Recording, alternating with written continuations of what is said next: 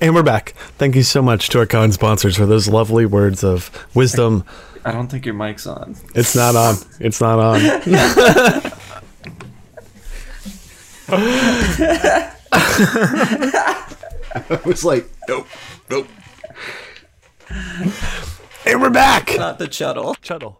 This movie sounds awful. I'm sorry, guys. Surprise. Whoa. Touching butts. Kinky. Creepy pasta. Please. Join us. You can't say Teddy Spaghetti three times or else Don't mention his name. Posticle. a Ouija version of the stranger. Oh, that's fantastic. Hey. Hey. Out of the mist and into the fog, it's Chuddle the Pod. Hello, and welcome to a brand new episode of Chuddle the Pod, where three best friends take a look at the curious world around us. And what do I mean by the curious world around us? Well, we like to take a look at some movies, some music, some mystery and history, dabbling in the gruesome, ghoulish, grisly, and gnarly, and always, almost always, touching in the world of the macabre. Those two non voices you hear that are just left speechless at the moment are my beautiful That co was really occupants of this wonderful podcast that you have joined us on here today, tonight, whenever. We're going to jump over to our You almost had it. almost. It was kind of smooth until until there. I was waiting for one of you to jump in so I knew who to throw it Oh, to sorry. first. So I was just Sa- gobsmacked. Sam fills that role. You can go ahead and follow him Oh. at Chuddle the Sam on Instagram, Twitter, and Slasher if we're still doing that. Sam, how are you doing? I'm doing great. Thank you for having me. It's good to be here. You're welcome. Glad to have you. How matter of fact. I uh, I'm sorry I didn't jump in earlier for you. I was I No, was it's you okay. were crushing the intro. My jaw And was then I just lose on the it. floor. And then I watched you get you were like, "Wow, did I do well? Why, why aren't they talking? What's happening?" and then then you remembered you were still talking. Something like that. You, you still did great. Hey, thanks. Yeah, good. Nothing exciting. Been trying to play guitar again because we've been listening to Metallica in this house. Little Oh. little, little baby Bo loves Metallica, so that's fun.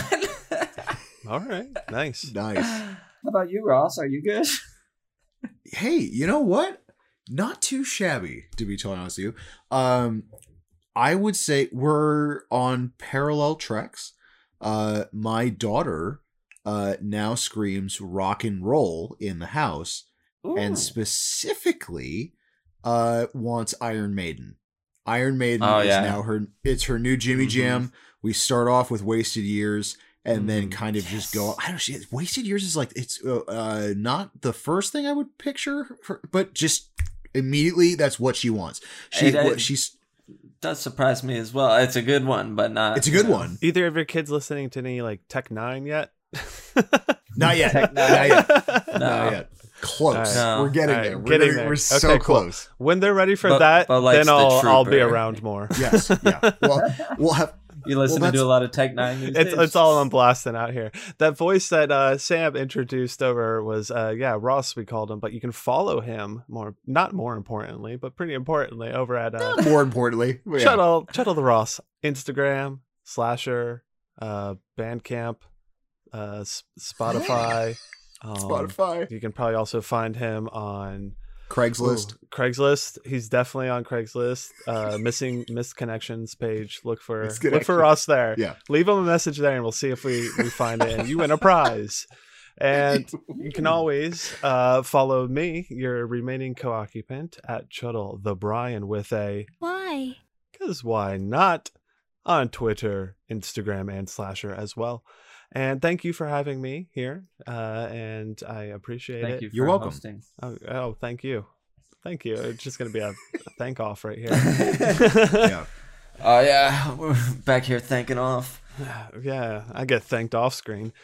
yeah, you do. I'm gonna thank us all off. Uh huh. I'm thanked. I'm, I'm doing good. I'm sore. It's this kind of weather talk because when there's a lot of snow Oh, on the ground, you're not used to this, but like you walk differently because I have like terrible shoes for the weather. Yeah. So I slip around. So it like works out different muscles that I didn't Mm. was not prepared for. So that kind of Yeah. sucked. And I fell on my ass have- almost many times. You just have flip flops, right? Yes, exactly. Because I'm from Florida, so I still need to get only wear flip flops. Yeah, in the snow. It's Those- it's In this, it really toughens your feet up, especially with You all like the get salt. I think that's- shoes that like with the balance in the front and the back, so you're always Mm. working your I was legs out. Wear those in the thinking- summer. I was thinking of going stilts because that way Oh, I could kind of like be above all the snow and just be like going through it. You know, Yeah, just the stilted snow. points. They Yeah. got to have like some sort of good grip on the bottom. I don't want to be slipping in my stilts. What about snowshoes?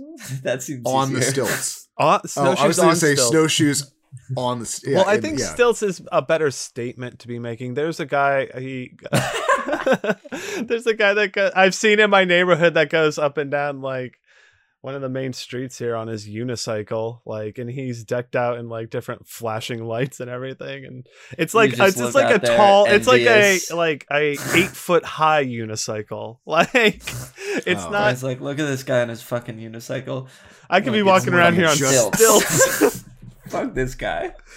I stilts. I could be living a different kind of life, and you know, it's much more fantastical that way. So, if you want to hear these kind of ramblings continue, you can obviously finish listening to the podcast, but you can also go ahead and follow us at Chuddle the Pod on Instagram, Twitter, and Slasher, and send us an email. Uh, over to chuddlethepod at gmail.com. Whatever pleases you, we would love to hear your opinions, thoughts, comments, and anything else you want to tell us. Suggestions. Yeah. We would really love those suggestions. Wouldn't we, Ross? I uh, I would absolutely love suggestions for would you rather's. Uh, if you have, uh, hey, this crazy thing happened in history. What about that? Or like, hey, I read this totally crazy, Mhm. insane story. Maybe you. I would love to hear Brian's velvet Mhm. voice covering this. Or like, wow, I found this movie in a bargain bin, and Ross needs to subject his Mhm. eyeballs to this. Any of those would be acceptable. Any of them. That'd be great. Or even if you have to be like, uh, you're you were wrong about that, so this is correct. Absolutely wrong. correct us, please. I want to know the right things if I'm telling the story wrong or getting facts wrong as well. We Please, um, a- a- um, actually us. Please, um, At- actually Um, us. actually, yes, please. If you want to thank us, please do. Yes, Please, that, that'd that be also that'd be a little bit better. A little bit better. That'll buffer the um actuallys. So if we could get like a five to one ratio, that would Uh-huh. be fantastic. For sure, for sure. So thank you very much for joining us tonight. We are going to go ahead and have one of our lovely little two segments for you. Sam is going to finish us all off with his uh, real gnarly segment on the New England vampire panic.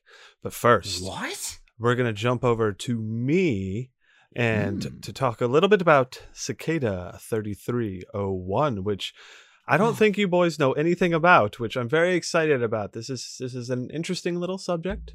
It's a mystery in a in a different way, and uh, we're gonna jump into that right after this quick break. And we're back. Thank you so much to our kind sponsors for those wonderful words of wisdom for us this evening. Oh. So we are, as we said before the break, going to jump into my segment first, and it is a another creepy file of sorts for you gentlemen this evening. It uh, okay. it's it's a little bit different. So so, excuse me. So we'll get into it uh after you know I say this. It's time to close your eyes and open your mind as we dive into the story of Cicada thirty three oh one.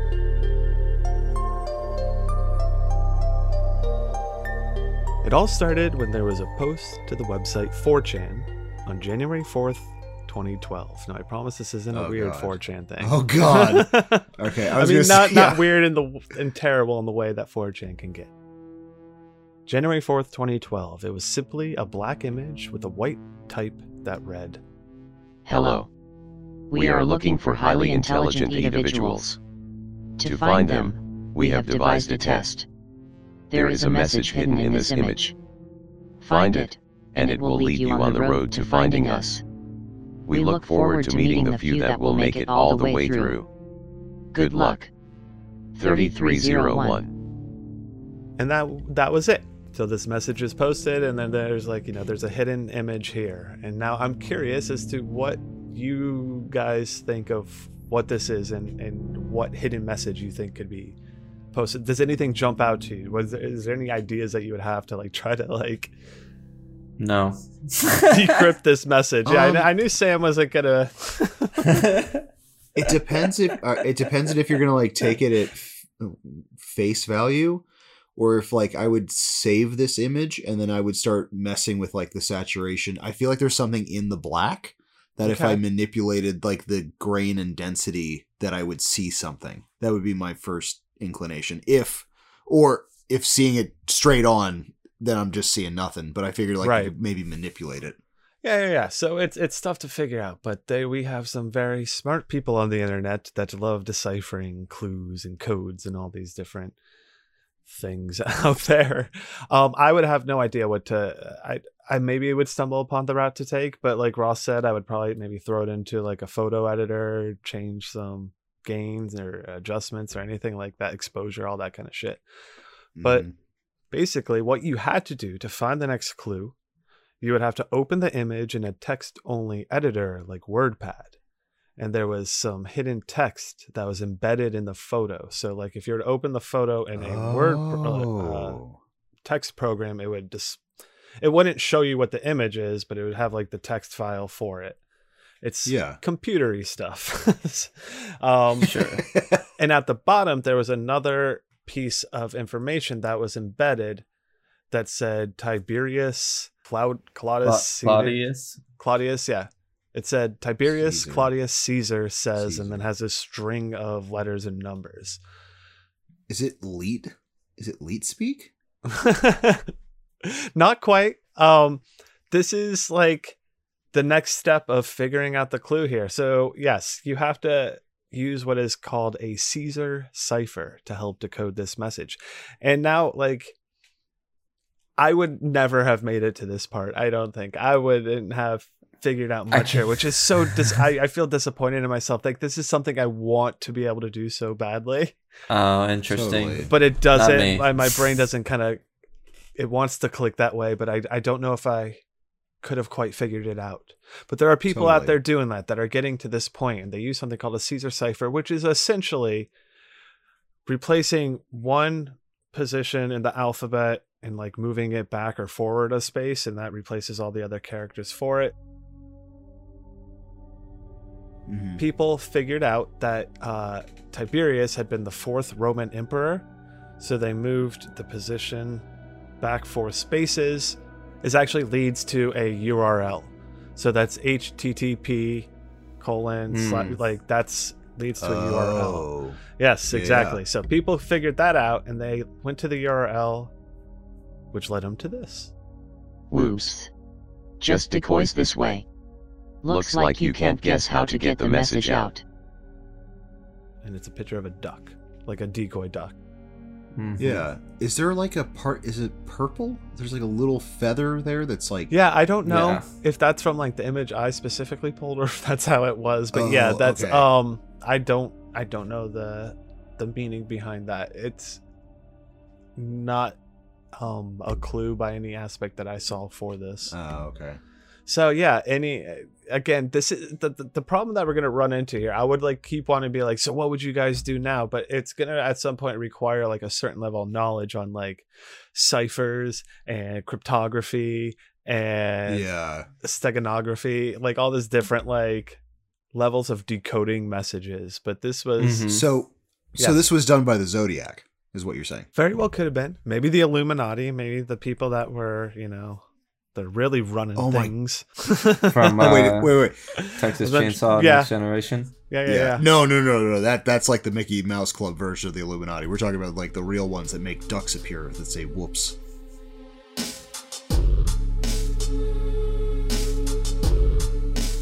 So yeah, uh, without really knowing much, you'd probably kind of maybe go the same routes before, throw it into a text editor. I don't think anything Mhm. came out of that there.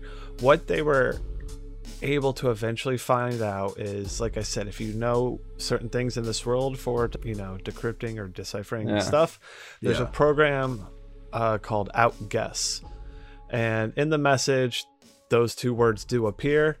Um, and using that program, it basically takes an image and similar to what like the text editor did. It shows Mm-hmm. A I don't know a hidden text file behind I guess the image Okay. more or less. Okay. Yeah. So so they throw it into Outguess and they get what comes out here that says Here is a book code. To find the book and more information, go to uh, gives a Reddit website and then has a list of numbers kind of fallen below it. So we got our, our, our team of defe- detectives trying to figure this out. This Reddit post leads to this image, which Mhm. is a bunch of Mayan uh, symbols for numbers. Oh. Meaning, Oh, okay. yeah, it's 10, 2, 14, 7, 19, 6, 18, uh, and, and so forth. So they get to the Reddit, they get to this image, and they're like, okay, so what does this all mean? They get another image, which was simply of a welcome mat, like that you would lay at your front door. I like that you decipher ancient text things and then you just get a welcome mat. Mhm. Yeah, yeah, yeah, you know. Perfect. Perfect. Yeah, it's perfect, perfect, right?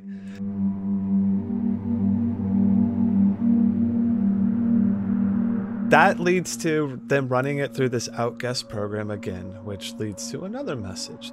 From here on out, we will cryptographically sign all messages with this key.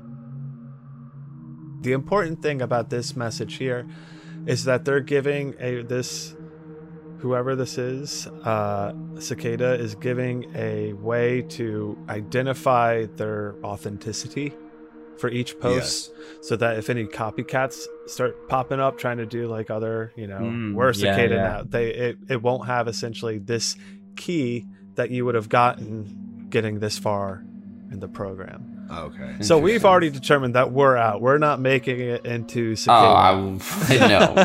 yeah. do you have any Ne- ideas never. like what it it is at this point it's so cryptic and so like it's it, it's using a lot of ways to decipher things to test people for what Yeah, I feel like this Fun. is just a yeah, this, I feel like this is just an intelligence and uh I guess like uh, you think tech- it's an tech- AI? Or an wait a second, is this Poppy? No, no, no. I'm not. This we're we're out of that indoctrination. This is the test for something different. Oh wow. Which we all failed. I failed. yeah, yeah, yeah, yeah. Instantly. We're not getting Miserably. in here. They're listening right now, probably to this. They're probably listening to our recording of this, not like when it actually gets put out. Oh no, I mean? they're, they're listening to this live. live. Yeah, yeah, yeah, yeah. Hello, cicada. We Okay, so- I mean at this Mhm. at this point there hasn't been any indication of uh like end goal, right? This is just like a test your will and wit to Exactly. this series of things. Okay. So I don't know. It's kind of a cool little thing that seems to have popped up on a horrible website of 4chan and Oh, is seeming pretty um I don't want to I want to say innocent so far and fun. Exactly. You're getting a lot of code crackers and people that love to Mhm. decipher this type of stuff is getting a fun, you know, little scavenger hunt around the Totally. internet. So that's really neat It's cute, from a it's fun. mysterious Just because it's not for me doesn't mean I don't see get the appeal. Right. I'm just really bad at it. like so as I said, yeah, that message was important because it gave that key. So from here on out, anytime that they wanted to check the authenticity of something coming from Cicada, they had the key to, to prove it.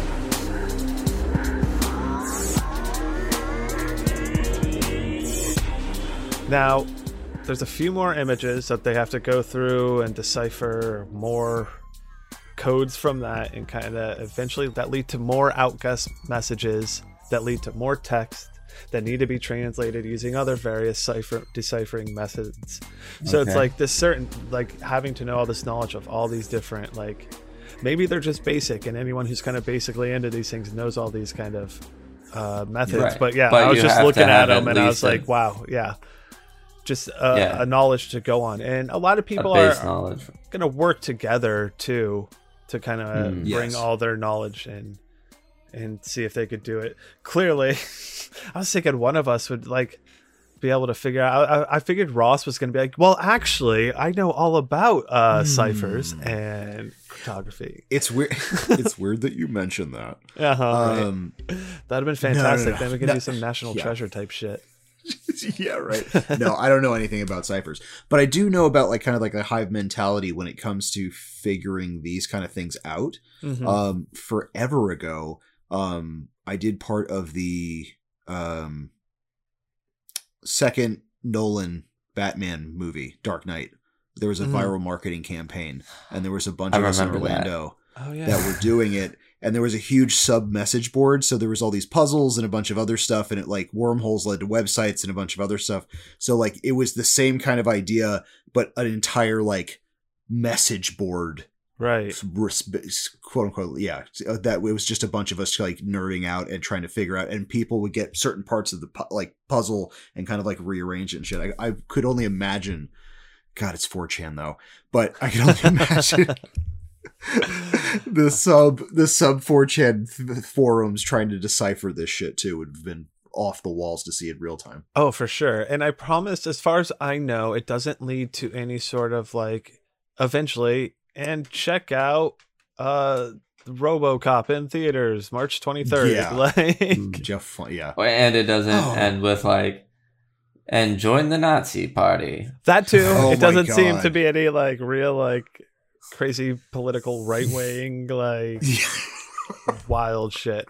As far as we do can tell. ma- do you know how mad you would be? You go through like Yes. fucking like a year's worth of like figuring stuff. You, you you've sat down and read textbooks trying to teach you how Uh-huh. to decipher stuff, and then you get that at the end of it. Oh my god! I would just be- an I email. lose Welcome it. to the Fourth Reich, whatever they want to Yes, call I'd it. be like, what the fuck? You're like, oh shit, oh shit, Welcome to the National Socialist Party. oh shit. Oh god, uh, unsubscribe, unsubscribe. yeah. You've proven your worth. right?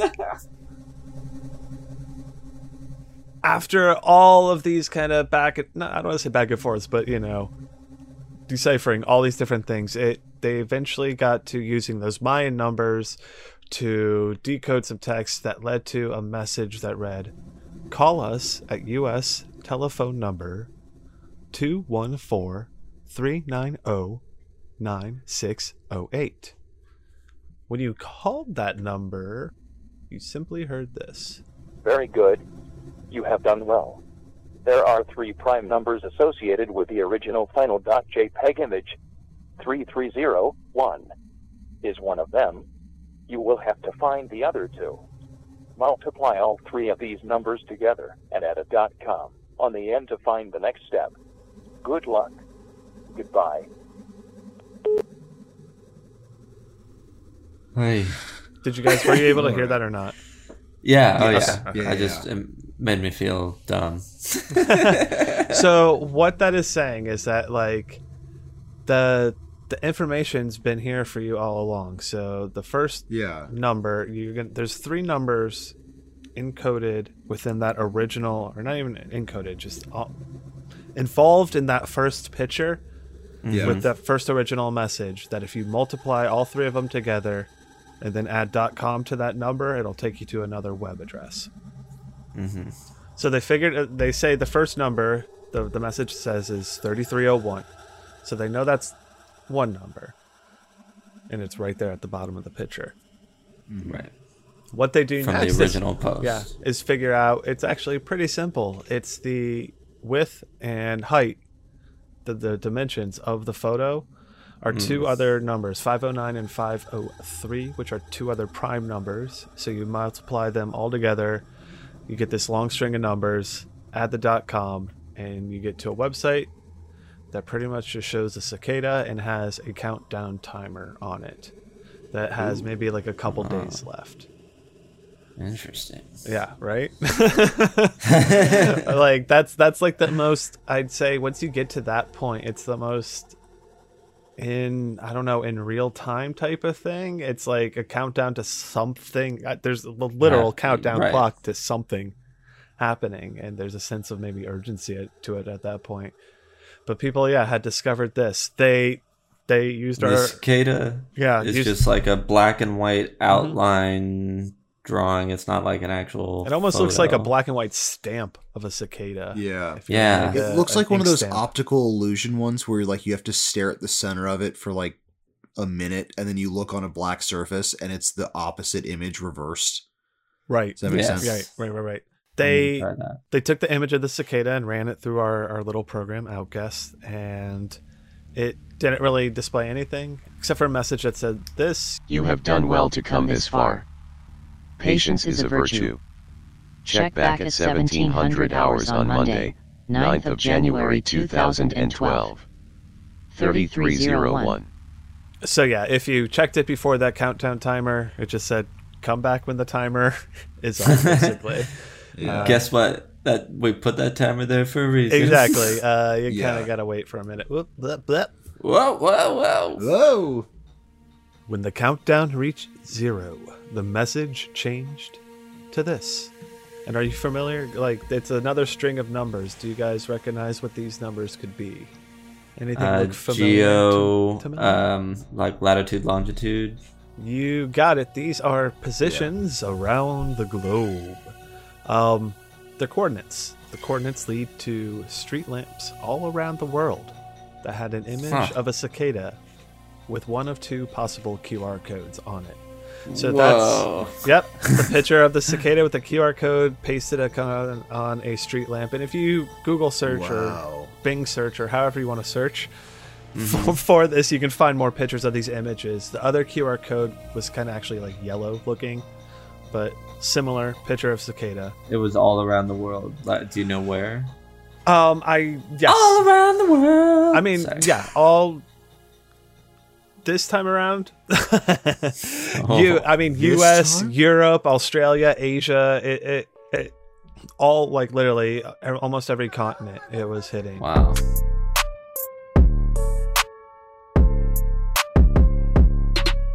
So the people that got to these obviously scanned the QR code. So it was over the course of the next week or so, people that were starting to follow this direction from the website, actively trying to solve it, went out to these locations and scanned the code. Some, you know, ripped the photos down. these codes uh, led to new URLs that featured lines from a William Gibson poem titled Agrippa, Agrippa, a book of the dead. Now, I don't know if you guys are familiar with this book. This book's pretty neat. Uh, it was designed to pretty much destroy itself after you read it. So, and there, What? yeah, it was put onto a three three and a half inch floppy disk that was programmed to encrypt itself after a single use. So after you use it one time, you couldn't read it or use it anymore. And then there was also a physical book that was made that was treated with photosensitive chemicals so that it, the words would fade like a lot As quicker you open the book. with sunlight. So you could like essentially read it and then like the words would start to fade from it. Wow. Yeah, a very That is very cool. very interesting kind of cool thing. So Yeah. the the URLs lead to this, which is there's a lot in here um, deciphering things through book codes, and that means you have to have a certain book to know how to decipher a certain code. Yeah. Yeah, so, Okay. and then a That lot makes of these are like passages from certain books. So you have to, f- there, it's like figure out the book, and then you can mm-hmm. figure out the code that was left here for that book. yeah. All of this leads to our next clue, which is a dot onion website. And do you, gentlemen, are you familiar with the dot onion website? Do you know what that is?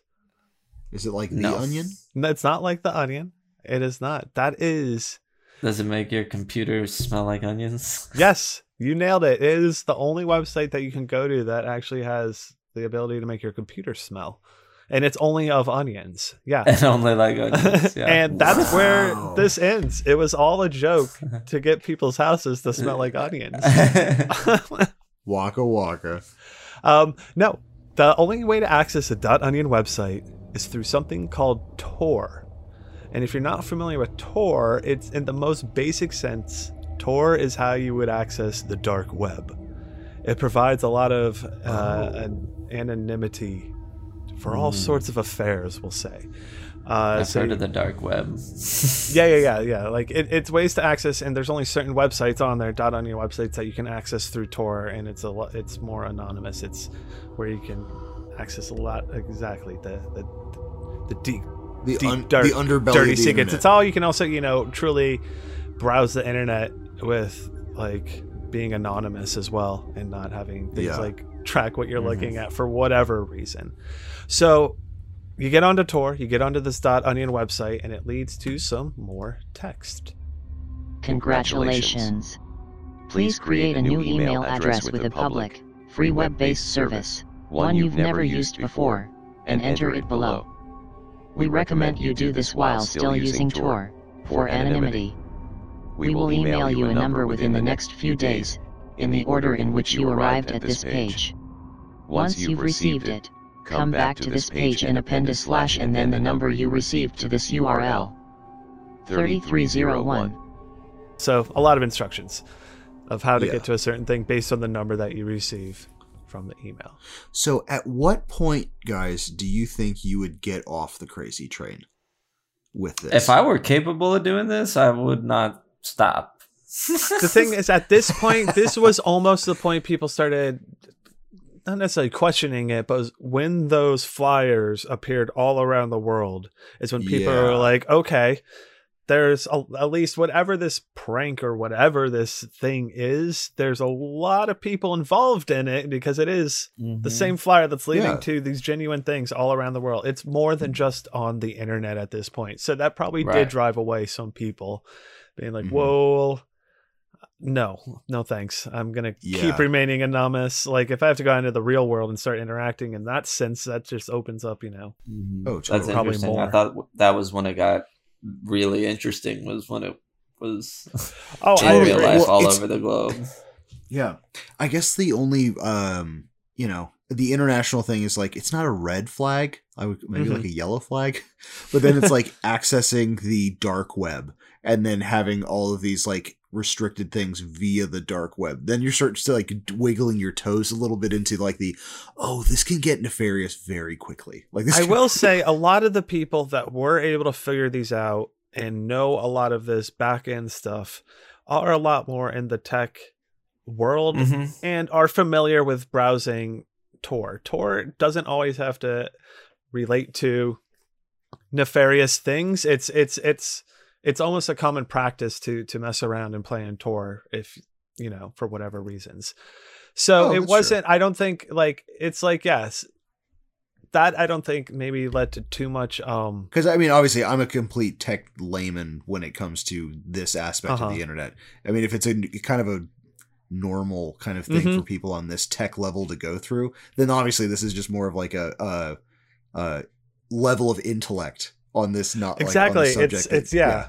running through that. Yeah, knowing just so much about how to navigate these avenues to get to these Totally. clues to get to like it's like okay may, let's say you do know how to decipher things like the first image already started with you having to put it into like a program so it's already kind of computer based and it's coming Yeah. off the internet but like let's say yeah you are getting through all the deciphering like then you have to understand what going on and using tor is to get to like very even these true. next steps and go all that far so yeah it's again trying to find i guess you know the right the right person the right candidate whatever whatever it is, Yeah. uh trying to find that find it out after this message there wasn't much there was nothing it wasn't until a month later that a message was displayed on the reddit forum and it said this Hello.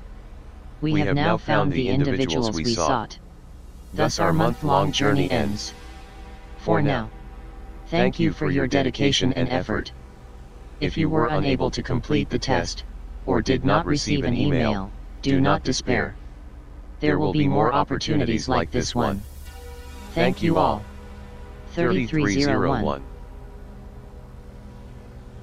ps a string of numbers and some slashes in them so that's the end of this for now until one Okay. year later, January 5th, 2013. A second puzzle drops with a new message. Hello again. Our search for intelligent individuals now continues. The first clue is hidden within this image. Find it, and it will lead you on the road to finding us. We look forward to meeting the few that will make it all the way through. Good luck. 3301. So uh, a, a year to the date, we get another we get another image here, and it's verified Mhm. uh, that it's not a hoax from you know a copycat or anything. This is from our cicada network. Mhm. Now, is this the same? Uh, do they have to use the same process as in the first puzzle, or is this different than? Well, that's the first thing I'd do. right. Try repeating what has worked before. So Yeah. our, our detectives go straight to it and they i would immediately try the text-based thing again. I believe that warrants no results.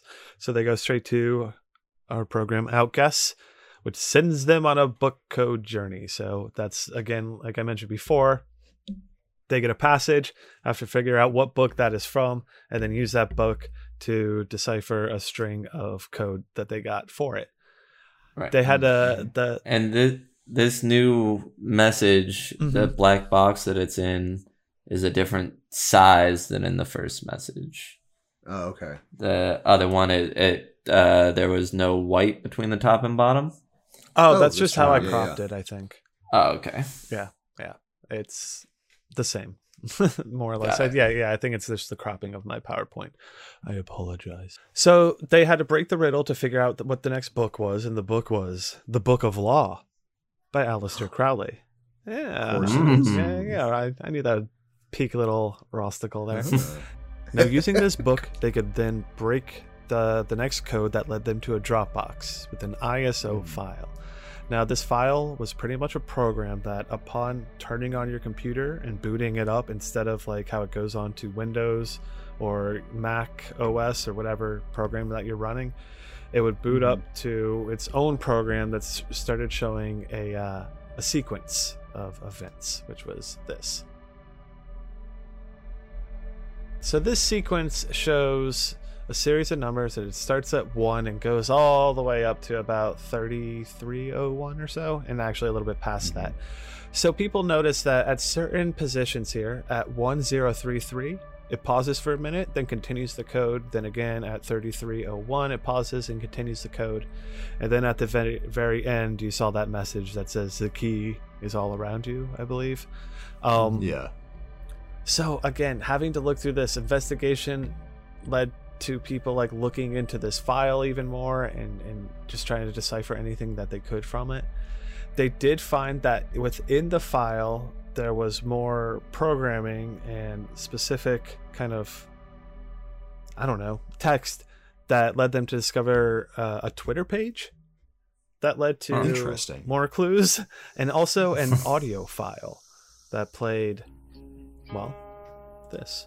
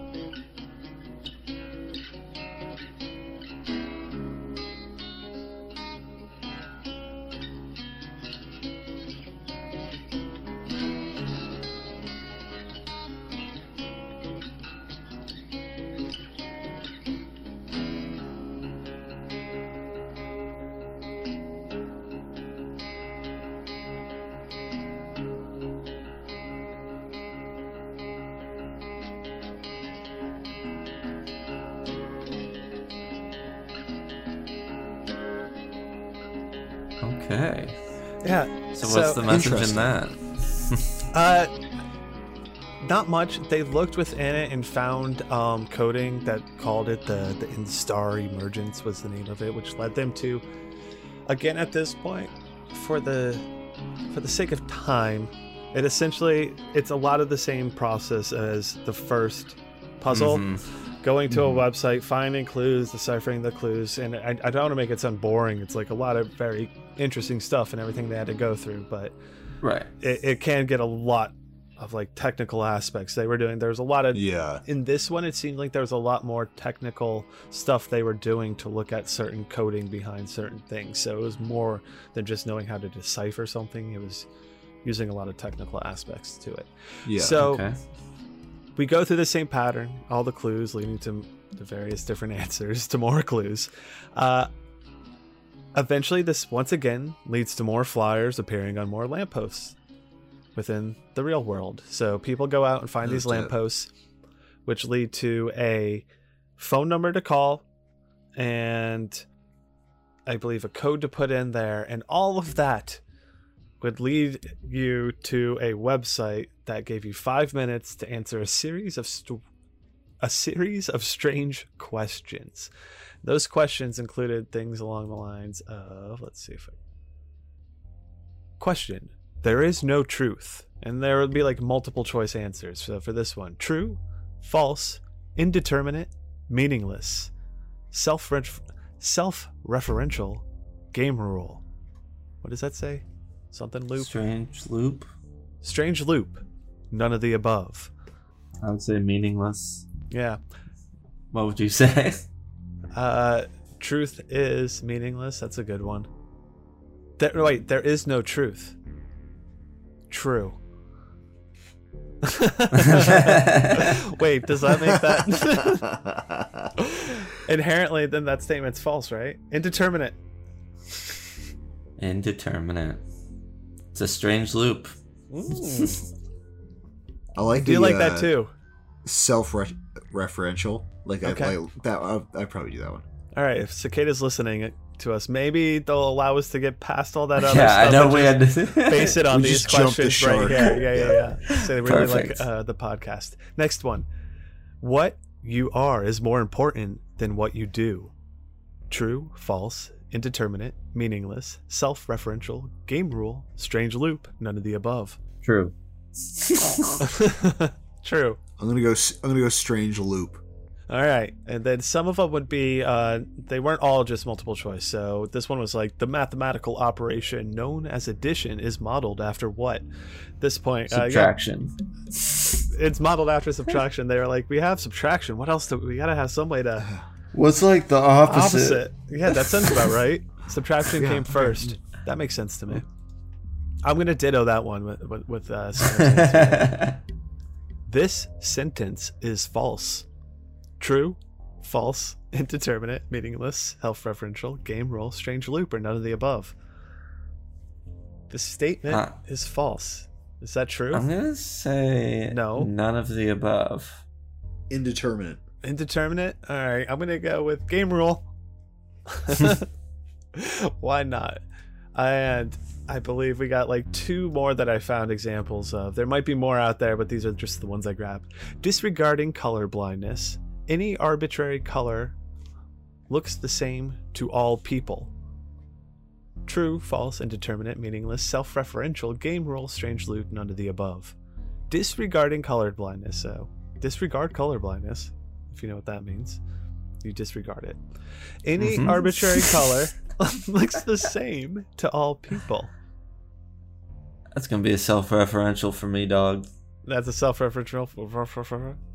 Okay, good, good, good. I'm, yeah, I'm gonna say false. I'm just gonna go straight up false. Interesting. Just All right, and then and the last one that I have is name similarities between reality and the concept of the news feed on Facebook. So There you go. None. Hellscape. Oof. None. Oh, nice. Uh, yeah. Too many, man. Too many. Too many, dude. so there you have it. That all those questions, answering those. Um, if I guess if Cicada liked the way that you answered, you would get an email, and proceed to I don't know, go with them from there. But this is where Oh, puzzle two seemingly ends. Ends. And then one year later, January 5th, 2014, the third puzzle Oh shit. arrives with this. Hello. Epiphany is upon you. Your pilgrimage has begun. Enlightenment awaits. Good luck. 3301. Oh, it's a cult now. this is Pop when I now. would quit. yeah. That's So again, we our detectives follow the same pattern. Uh, running everything through our our programs, finding code, leading to websites, deciphering those codes, taking us to book codes, all that. And ultimately, this leads to a bunch of JPEG images in something called the Liber Primus, a 58 page Oh. book of kind of Nordic rune symbols. And to this Oh, date, shit. only two of those pages have been solved. So Whoa. I'm going to go ahead and show you guys that now. Give me one second. Nordic runes. These Yeah. are the ones that people don't know how to read. Exactly, because it's it's all they have certain ways of deciphering some things, but yeah, there's no they don't know the code to figure out a lot of it yet. Going through it, there's 58 pages of this, and they change around. There's symbols and drawings on the side. Some of the text is in red, most of it's in black. Sometimes there'll be like little images altered, flipped, turned upside down marked in different ways, a drawing of a dragonfly. Like this goes on and on and on. And Yeah, there's quite a lot. Wow. there's yes, a, Oh my God. bit. And like how I many pages is this? fifty-eight Okay. It's a And- two two out of the 58 have been deciphered. exactly. And I believe it's one of these two that I'm showing you, gentlemen, right now. There's one that has a big string of normal alpha numeric numbers that we know. uh, and that kind of goes on. So I don't remember if it's that page exactly was one of them, and then I know the one for sure was not that. That one right there, the second to last page, was one that was solved, and it says basically on it to seek out a page on the deep web. It was everyone's duty to do this. And that's Oh, all they shit. kind of really know. Um, the other page, I don't think told them much in this grand scheme of you know the 58 pages here. Uh, there's not that many people ultimately really putting a lot of time into it. There's a lot of people that are curious, like me, Mhm. about it, and it's like, oh, okay, Sure, that's yeah, cool. I'd love to be able to help it. And then there's a smaller group of people Mhm. that might actually try a little bit harder to look into it. And then you know, obviously, then there's this really small group of people further down that are actually trying to solve it. There's a really Yeah. interesting um I guess documentary that I was watching on YouTube.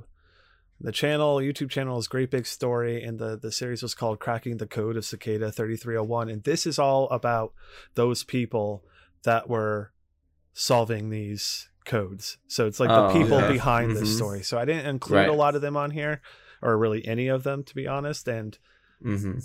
I just didn't want to, I don't know, mess up their That's not what it was There's- about. Yeah. So Yeah. I recommend to check those out. It's like four parts or something like that. But it's really interesting if you're interested in this. It tells their process and like how they're meeting up online and trying to figure it out. There's like this group of people from, you know, all around the world working on figuring out this last bit of information and what it leads to. yeah. So some people have come out that have made it through and gotten emails from Cicada about what this is. It seems to be that it's there's a lot of theories, but it, it a group trying to make some sort of think tank that would Mhm. work towards sort of freedom of information and ultimately you know personal privacy Online anonymity. online Yeah. privacy anonymity and you know freedom of other information and stuff like that and working towards stuff like that Mhm. but it it also did seem like that it was such this like random group of people around the world working towards they're not sure exactly it, it didn't really seem to pan out much of once you solved the puzzle and worked with cicada that it was like this big thing that that, that we know Right. of i don't know maybe they went even deeper and are actually involved in this you know global They That's just can't talk about it anymore. Mhm. That's nuts. I mean, since they have access to the dark web anyways, it could be uh the international stuff might be more of a ruse. Like you could just hire a bunch of people to tack up printed pages.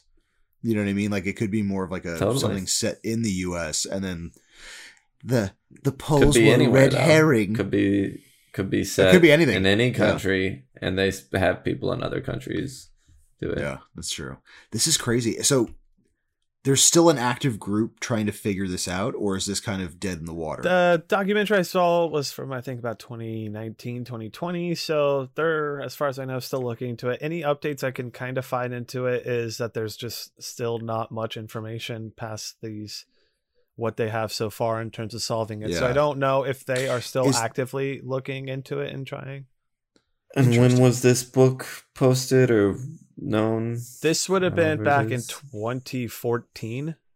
Wow. Yeah. Wow. So it's been a long time and nothing else has come out since this because no one has, I guess, solved Broken this it. crazy the book of riddles.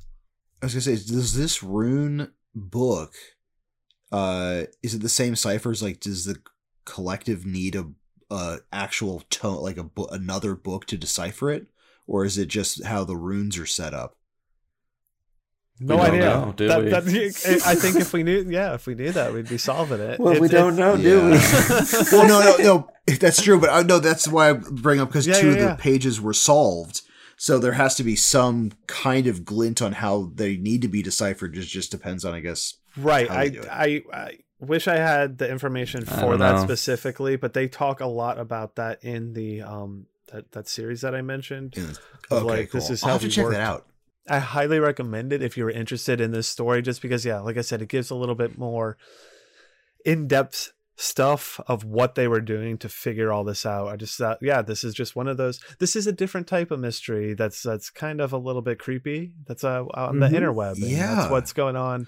You know, Dude, in the- in I- real I like this. when you presented cicada 3301 i i thought it was going to be someone turning into a giant cicada and then eating people was the first thing that came Uh-huh. to my mind Makes sense. And- that tracks. i like the fact this is real i love the fact that this is hasn't been solved and i like the fact of how deep the rabbit hole went on this this is super cool Yeah, I want to check out that documentary because one of the things I was thinking was like, who, what are these people like that are doing this? So that's, I'm more interested in seeing that than than your damn damn the process. no, The first and then person like that how solved they it was did 15. It was a 15 year old. Really? Yeah, exactly. wow And he just put a lot of time and had the time and effort, and he was smart enough to to do it all, and just started kicking his ass. So then that community kind of grew of all the people doing it. That's Yeah, just that so very cool. so so there it is. That is the story of Cicada 3301. I'd love to know if you have heard of this before, if you've tried to solve it, if you think you have what it takes to figure out the the Liber uh, Primus and and all its mysteries Ooh. that it holds. Let us know too. We want in on it. Um, yes tell us your secrets Maybe not enough people are listening to Primus while they look at it. Maybe that's that could part be. It, it's probably just a whole bunch of Primus lyrics. Yeah. the, So the it did lyric book lead to, one of their albums yeah, it- is the code did lead to a cracking music book. ultimately the the Primus discography is coming out and this is a uh, It was supposed to come out in 2014, but nobody figured. but nobody figured it out so they've just been pushing it and pushing it and pushing it until someone actually figures it out which we did right now so we will take our copy Primus. Thank you. And that that that's our uh that's our creepy story for tonight so thank you very much for joining me once again. So before uh, we jump over to sam's segment we are going to go have a break and we're back. Thank you so much to our kind sponsors for those lovely words of encouragement. And as I said before the break, we're going to go ahead and jump right into Sam's segment. And we're going to get real gnarly with his uh, telling of the New England vampire panic. And I am very curious as to what it all is. So, Sam, let's get real gnarly.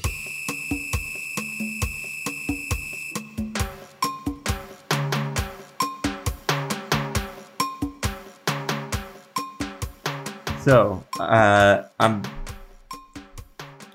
Most of my segment today is going to be from an article from the Smith Smithsonian magazine, "The Great New England." The article is "The Great New England Vampire Panic."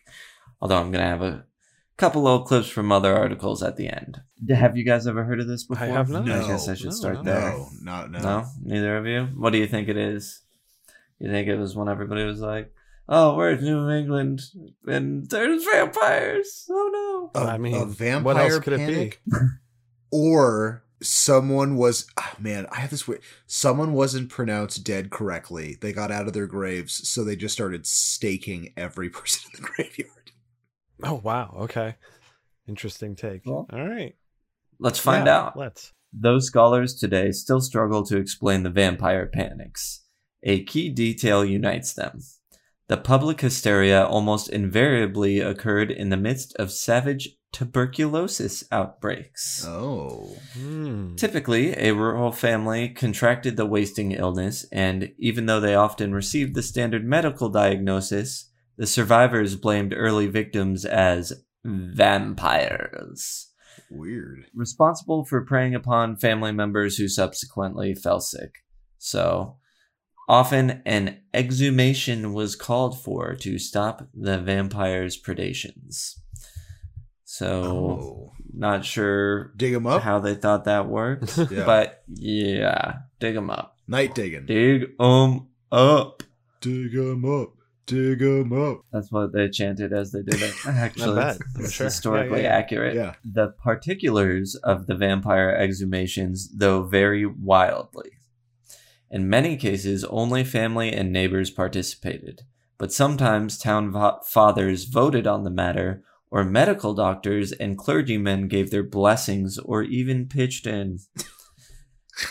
uh, some priests were helping dig them up. That's yeah. fun. Yeah. I mean, That's a what else are you gonna do on a Wednesday night? You know what I mean? Yeah, exactly. I mean, you're a priest. Put in a little elbow grease for this vampire exhumation.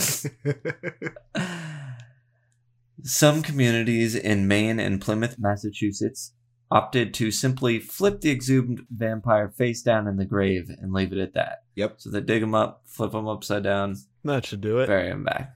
Yeah. Yeah. All right. Good job, everybody.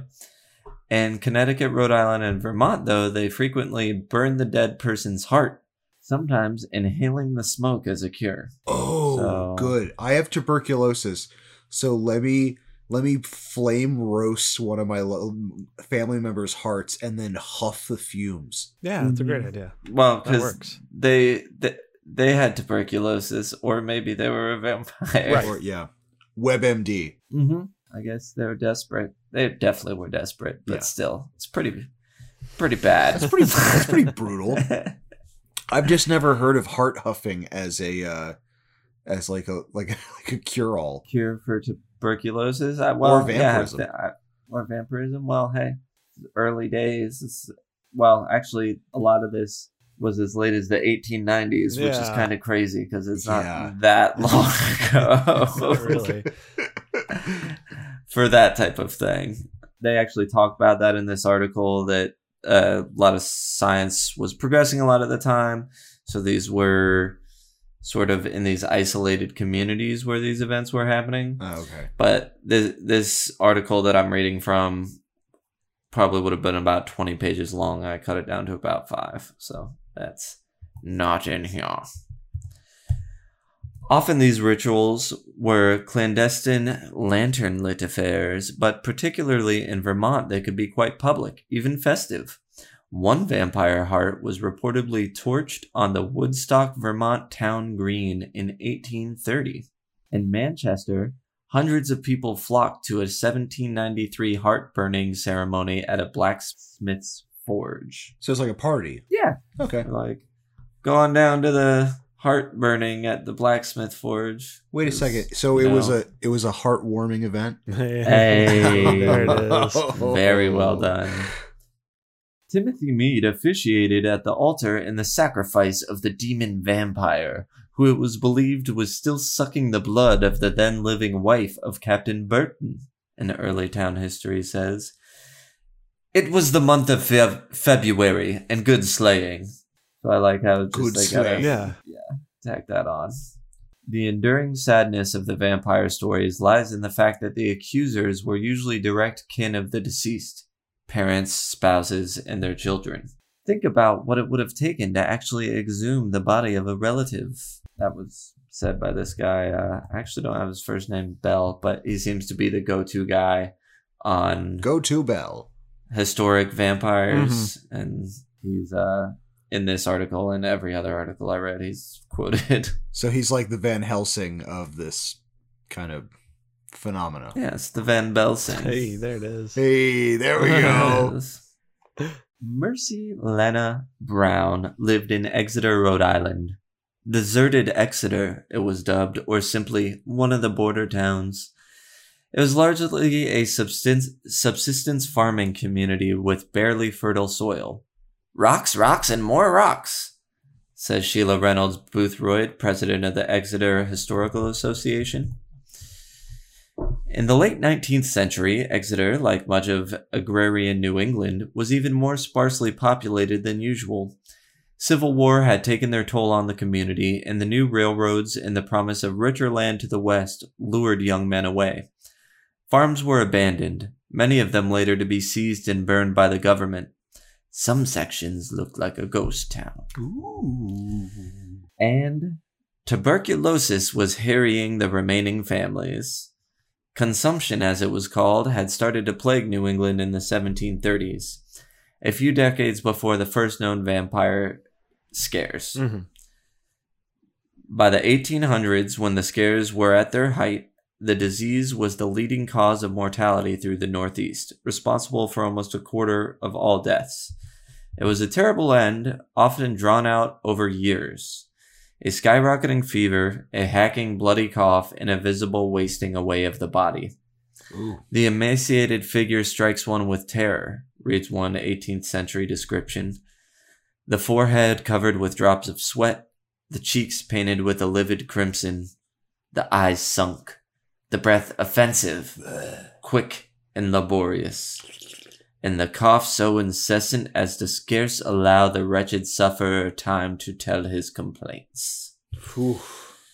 So, it sucks. Yeah, indeed. Tuberculosis. It Doesn't sound good. fun. Doesn't sound good. No, good. that doesn't at all. Pretty consumptive, Mm. this thing. Oh. It's it, it kind of gave the effect that it was draining the life and blood out of somebody. So that's kind of the vampire tie-in, or I guess how people may have thought Wait. that. It's interesting. We'll note later. There's not real vampires. They're not vampires. no. What? Uh, Thanks, Oh, Sam. come That was on. a Maybe they lovely took care of it. I'm cutting you off right now. I thought. so, uh, well, I forget what I was gonna say. They noted later, Sorry. but we'll get to it because it it'll come up later. it's fine. the Brown family lived on the at eastern edge of town on a modest homestead, and they began to succumb to the disease. Lena's mother, Mary Eliza, was the first. Lena's sister, Mary Olive, a 20 year old dressmaker, died the next year.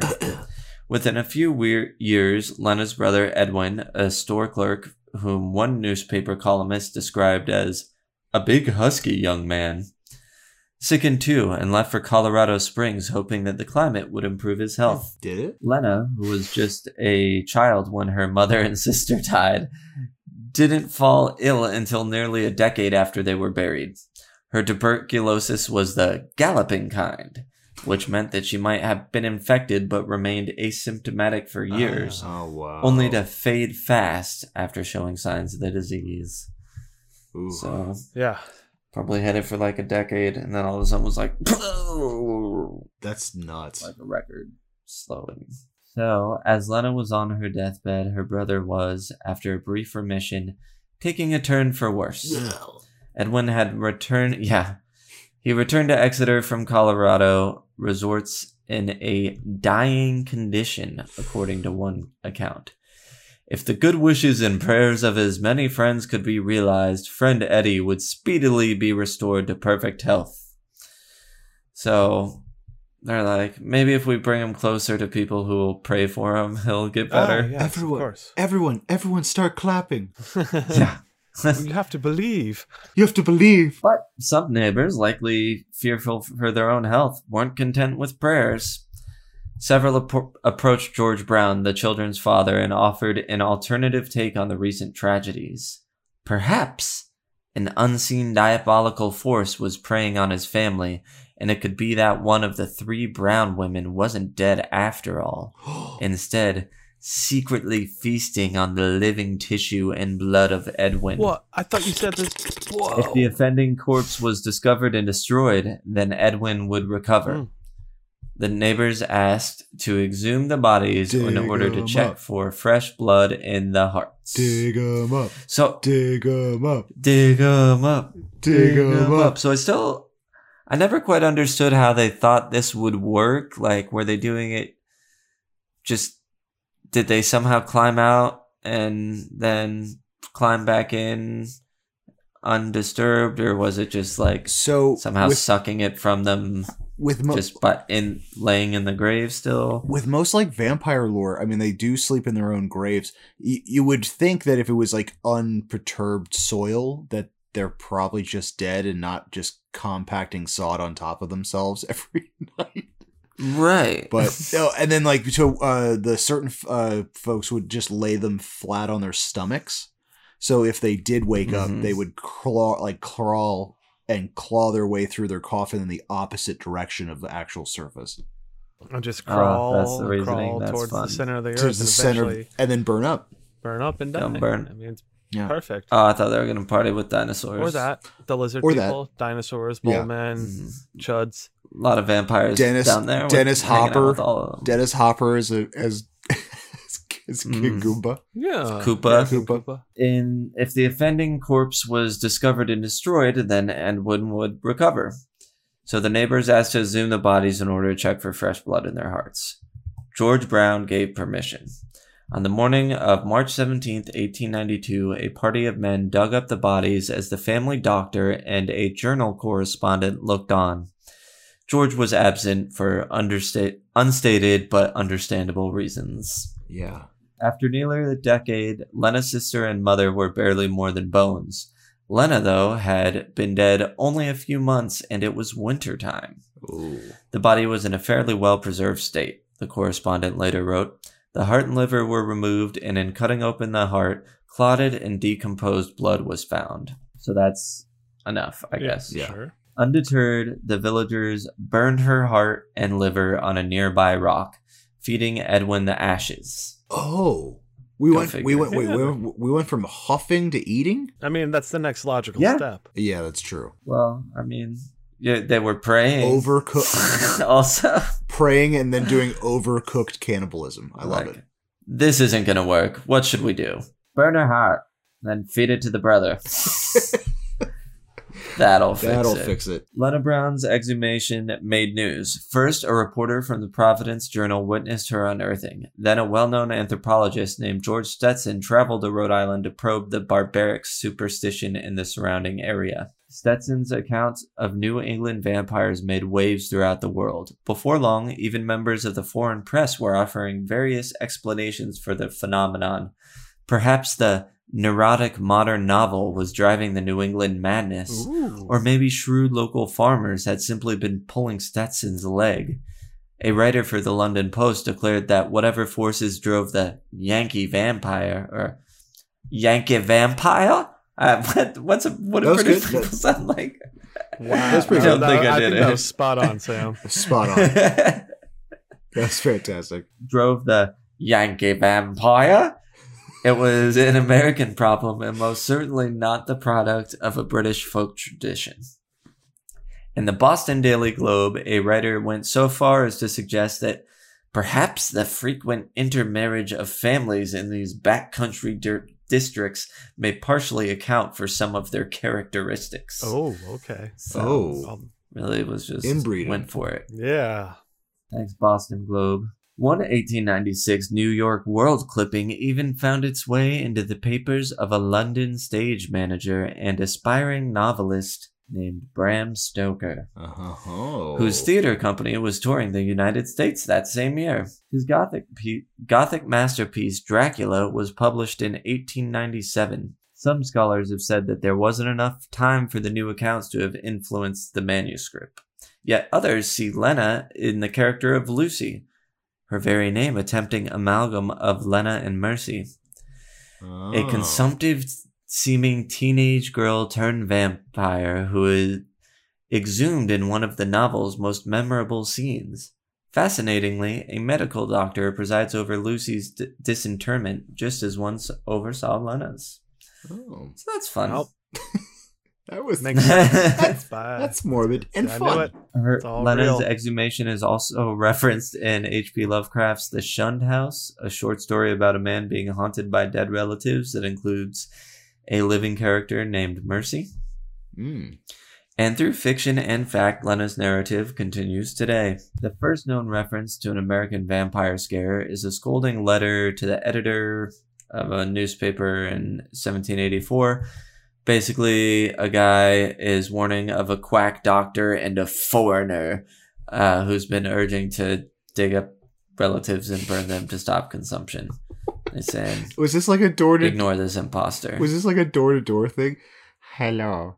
I was wondering if you have any bodies for us to dig up and burn the hearts. Is anybody sick?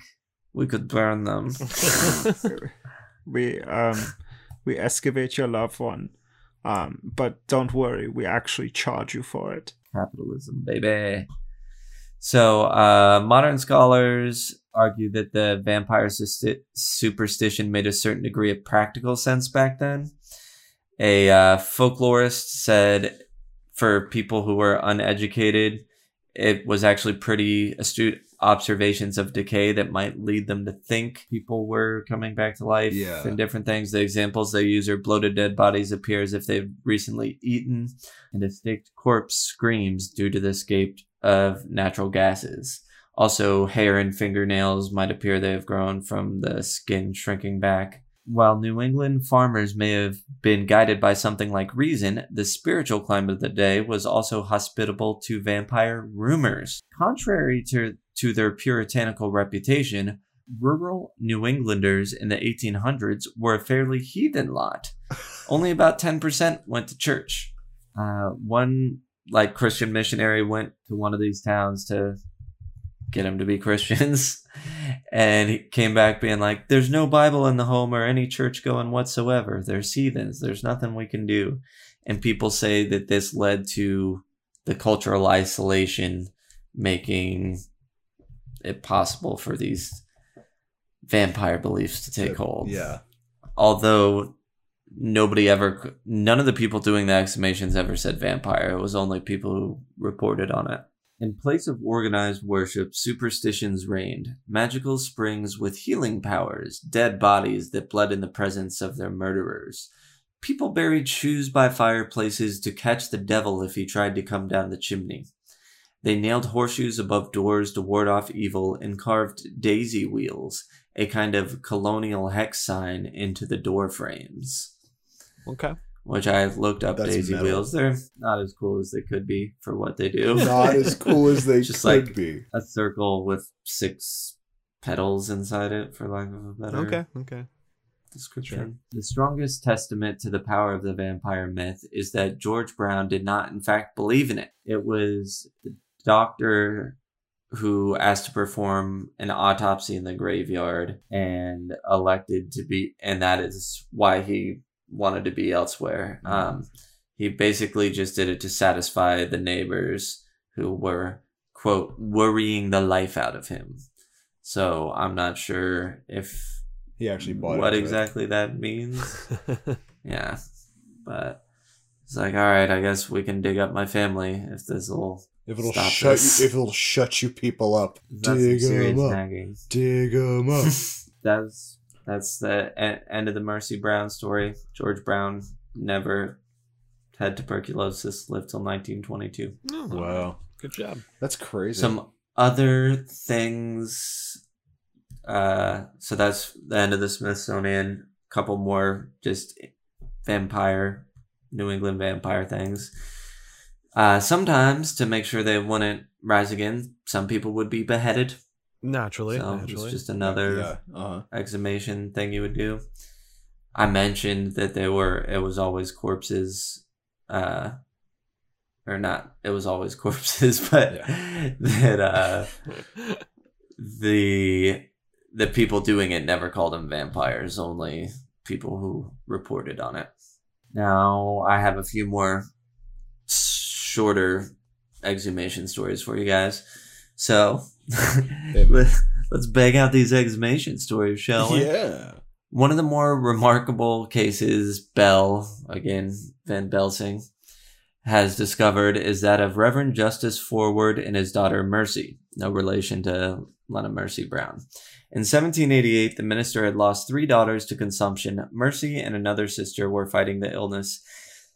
As Mercy Forward traveled to a neighboring town with her father one day, she began to hemorrhage.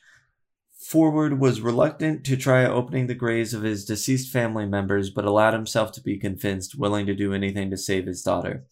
His mother in law's grave was opened first, without result. However, he soon found a grave that fit the requirements. Bell relays a portion of a letter written by Forward.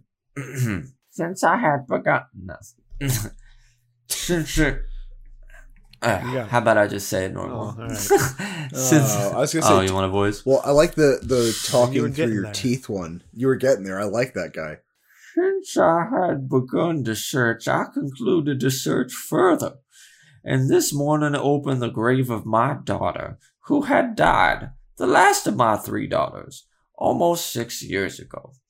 On opening the body, the lungs were not dissolved but had blood in them, though not fresh but clotted.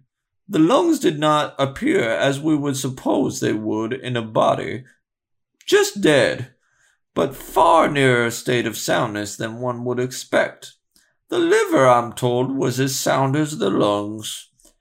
We put the lungs and liver in a separate box and buried it in the same grave, ten inches or a foot above the coffin. So, that's a new twist. Let's cut out the body parts, Yeah. put them in boxes, But put them her- back in the same hole. Just so separate. her lung. Well, besides besides the tuberculosis, her liver and her lungs after you said six years were still completely intact and c- totally normal ish. Well, not totally normal. No, they were pretty much dead, but they still had some blood in them. And it's always like coagulated dead blood, you know? I wonder if she Huh. was embalmed with arsenic and that's why she lasted that long. Were they doing embalmings or anything like that? I doubt it. These are like backwoods yeah, village. Uh, just gotta, you Heathens. just gotta put, just put them in the box. yeah. Mhm. The- these people are digging people up and burning their hearts and eating Yeah. them. So That's true. Embalming might be a little too far of a stretch. Um, there's another guy who burned his brother's heart. Uh, so But he that was fun. he killed him. That wasn't even a part of the story. The guy, he was the brother was still alive. well, I guess uh, he did it to feed to the rest of the family. That's the interesting part there. Okay. Oh. So- that, yeah, makes sense. The gift that keeps on Mhm. giving. and then uh, the last person we have here, this guy JB was written on his tomb. That's all I know. But his when he was exhumed later, like modern exhumed, they found that his bones had been broken and he had been rearranged into a skull and crossbones. Oh, And there are other reports that that had become a common practice for Oh, keeping them interesting. Yeah, yeah. coming back. Yeah. So two Yeah. femurs See in their head. but hey, I mean, well, Yeah. I guess it. Oh, I guess at that point, if your body's that horribly mangled, even if you are a vampire, you're not getting out of that grave. Like that's not. Yeah. if you're a vampire, you're like, kill me. Please kill me. yeah. Kill me. Hello, can anyone hear me? Uh, Murder me? to close it out, we we have uh, Henry David Thoreau wrote of a one of these exhumations in his journal in 1859. The savage in man is never quite eradicated. I have just read of a family in Vermont who, several of its members having died of consumption, just burned the lungs and heart and liver of the last deceased in order to prevent any more from having it. So Dang. there you go. There you go. New England vampire panics kind of fluctuated with tuberculosis. And not a single vampire. Well, Yeah, that no, we know just of. exhuming That we know of. corpses, Or they just eating hid it and very, very drinking well. the corpses. Exactly. Yes. Well, Just a bunch of loitering corpses. always Yeah. loitering around with uh, our our corpses and our ghosts and It's ghosts.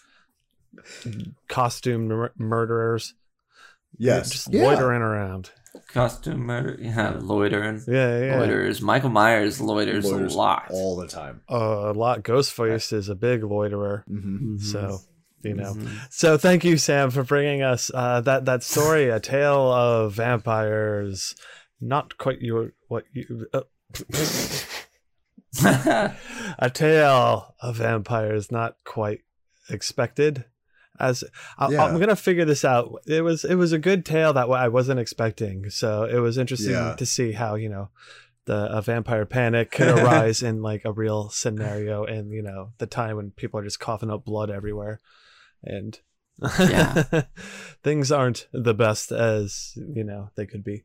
So we are going to, I guess, gonna have, take one more break, and then we're gonna come back with a little bit of Would You Rather, so we can finish it off with that tonight. So join us for that.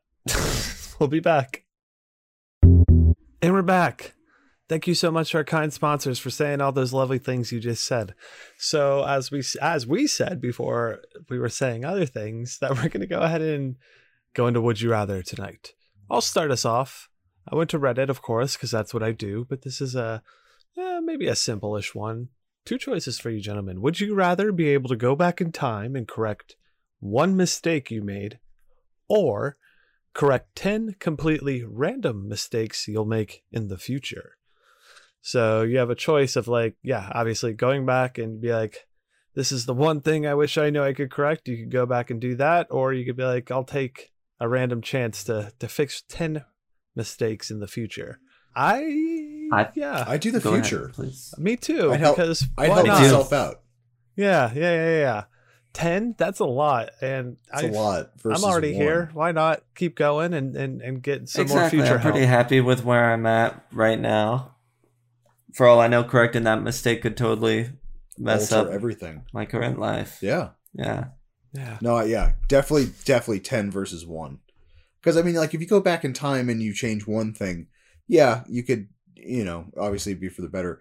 But helping yourself out in the future ten times is amazing. Also, you'd never know. I'm assuming because you're doing it like Marty McFly style, and like have to do it without people knowing. So you're probably like, like, where did I put my keys? Okay, here, here, there they are. Mhm. Right, right, yeah. So yeah, 10, 10 random mistakes is what we're gonna, I think, all pick collectively. There's two point three thousand votes on this one. Mm. Most Oh, people wow. agree with us. One point five thousand or one point five k. Yeah, uh, ten random ones versus uh, nine hundred and thirty-one. Want to fix one mistake in the past. Hmm. Ross, what do you got for us? Yes. Okay, so this is an interesting one. Yes. So, aliens Aliens. have made contact, first contact with human beings. Would you rather them be organic or robotic? Interesting. Yeah, I don't. That that is very. I don't know. Me neither, because it. There's It so many depends. variables. Exactly. Like Right. what type of organic? Right. I, I don't know. That's Whatever. Ugh. Whatever I Oof. can fight easiest should that need to happen. I knew this would be a good one. maybe organic. Is it all then? just like gears? I can throw a ball in it. Possibly. Well, I mean, a robot could be very easy to fight. It could just, Just a waddle around. Just a have no bunch of- is a little R two D two. I'll just kick it over. Yeah, just a or it bunch could of be like a, a sock a 'em bop 'em Dalek, robots. or like. yeah, Right, there's so many exactly. variables to it. Like Is it an alien like from Aliens or an alien like uh I don't know, cute little Star Wars alien? well yeah i mean that's the that's what i guess you got to evaluate on what level do you think Yeah. you want to fight organic things versus inorganic robotic things i'm gonna go with organic i guess just because i feel like i, I guess i just feel like if there's there's more of a chance i feel like i can connect Stab it. with an organic thing. no i'm not always thinking Oh, of sure. fighting it it. sam Yeah. I I see. Uh, on a on a I, I don't want to say level, human, yeah, so human in quotation marks level of like, yeah, being able to like and con- I don't know, connect with it. I feel like anything that's maybe robotic, catch. we're just gonna automatically have that disconnect. Yeah. Sure. That's a good. I like that. You convinced me. Yeah. No, He'll my, my vote was going to be organic. Something about robotic. It's that, yeah, I guess. Don't trust it. Don't trust the robotics. Don't trust. Yeah, I guess I don't know. Yes, yes. All right. Did you have a question for us, Sam? Then I do. let's hear it. Ooh, Um, let's do it. If your family dug you up because they thought you were a vampire Uh huh. and they ended up doing one of the things to you, what would what would you like for them to have? You want to get your heart burned and inhaled, burned and eaten. You want to be beheaded, skull and crossboned. Uh, what else was there? Uh, put in little different boxes and put back in the ground. The boxes one sound is neat. Um, continu- continuous loop, uh, indefinitely. And Uh, self reflection or whatever. Uh, self reflection. Is that our choices? Uh, True, false. truth, truth, the truth is false. Oh, I get it. Yeah, yeah, yeah. Um, no, oh man, I, I would do all of the above. Why not? I'm dead. I don't care. So like, you could just uh, like start from the Try everything. try do everything. If it makes you feel better, and like the rest of the family sleeps at night, that they won't get tuberculosis, you could shoot me out of a kid like a cannon into like a wire mesh, and it just sprinkles across the entire town. I, I I'd be fine with that. I'd be human confetti for my family. I wish we could do that. I would love to send you off that way. I think other people have bigger problem with it than you do. Huge, yeah, no, absolutely. like the town that you're raining blood on upon. Yeah, I guess that would probably be the first person and the last person that they would probably want. like, oh no, is this Ross bits? Again, Bits of Ross. Get that Ross off the windshield. Get him off there. Gross. What? Why? Leave him on there. leave him on. He's, he's splattered Well, over gotta the keep the town. remnants. Why not? Well, there you have it. I think I think that's a good note to end it on for this evening, right?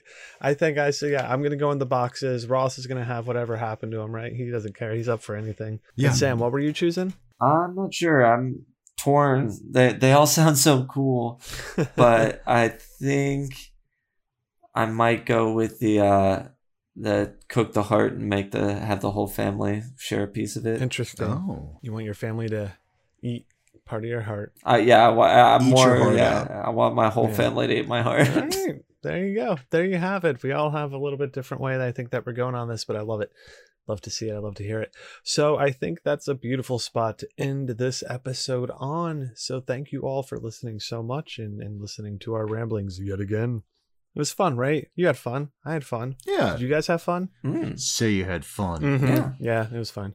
So thank you so much for following us where we are able to be followed. That would be at Chuddle the Ross, at Chuddle the Sam, or at Chuddle the Bryan with a Why? because why not follow us Instagram, Twitter, Slasher, the things. Follow us there. Follow all of us at Chuddle the Pod on all those things as well, or email chuddlethepod at gmail.com with your suggestions, comments, concerns.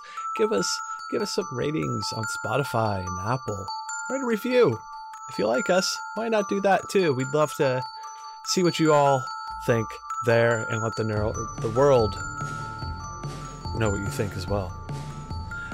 So until next time, we'll be hanging out here. Wait, that's not right. Until That's not it. I mean, it's true, but I mean, so until next it's, time, it's, it's kind of check us out around the We'll, corner. yeah, we'll see you at the 7-Eleven. All right. Until next time, we'll be waiting.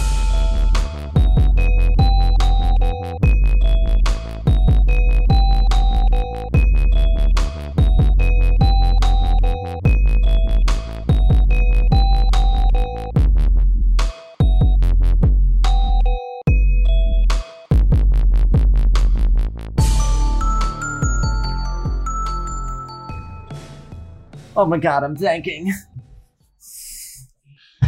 I'm thinking. I'm thinking. I'm thinking. I'm thinking. Oh my god, I'm thinking. I'm, I'm gonna think. I'm gonna think. I'm gonna think. Of, hold on, stop. Just slow down. I'm gonna think. I, I thought. God, I thought all over the place.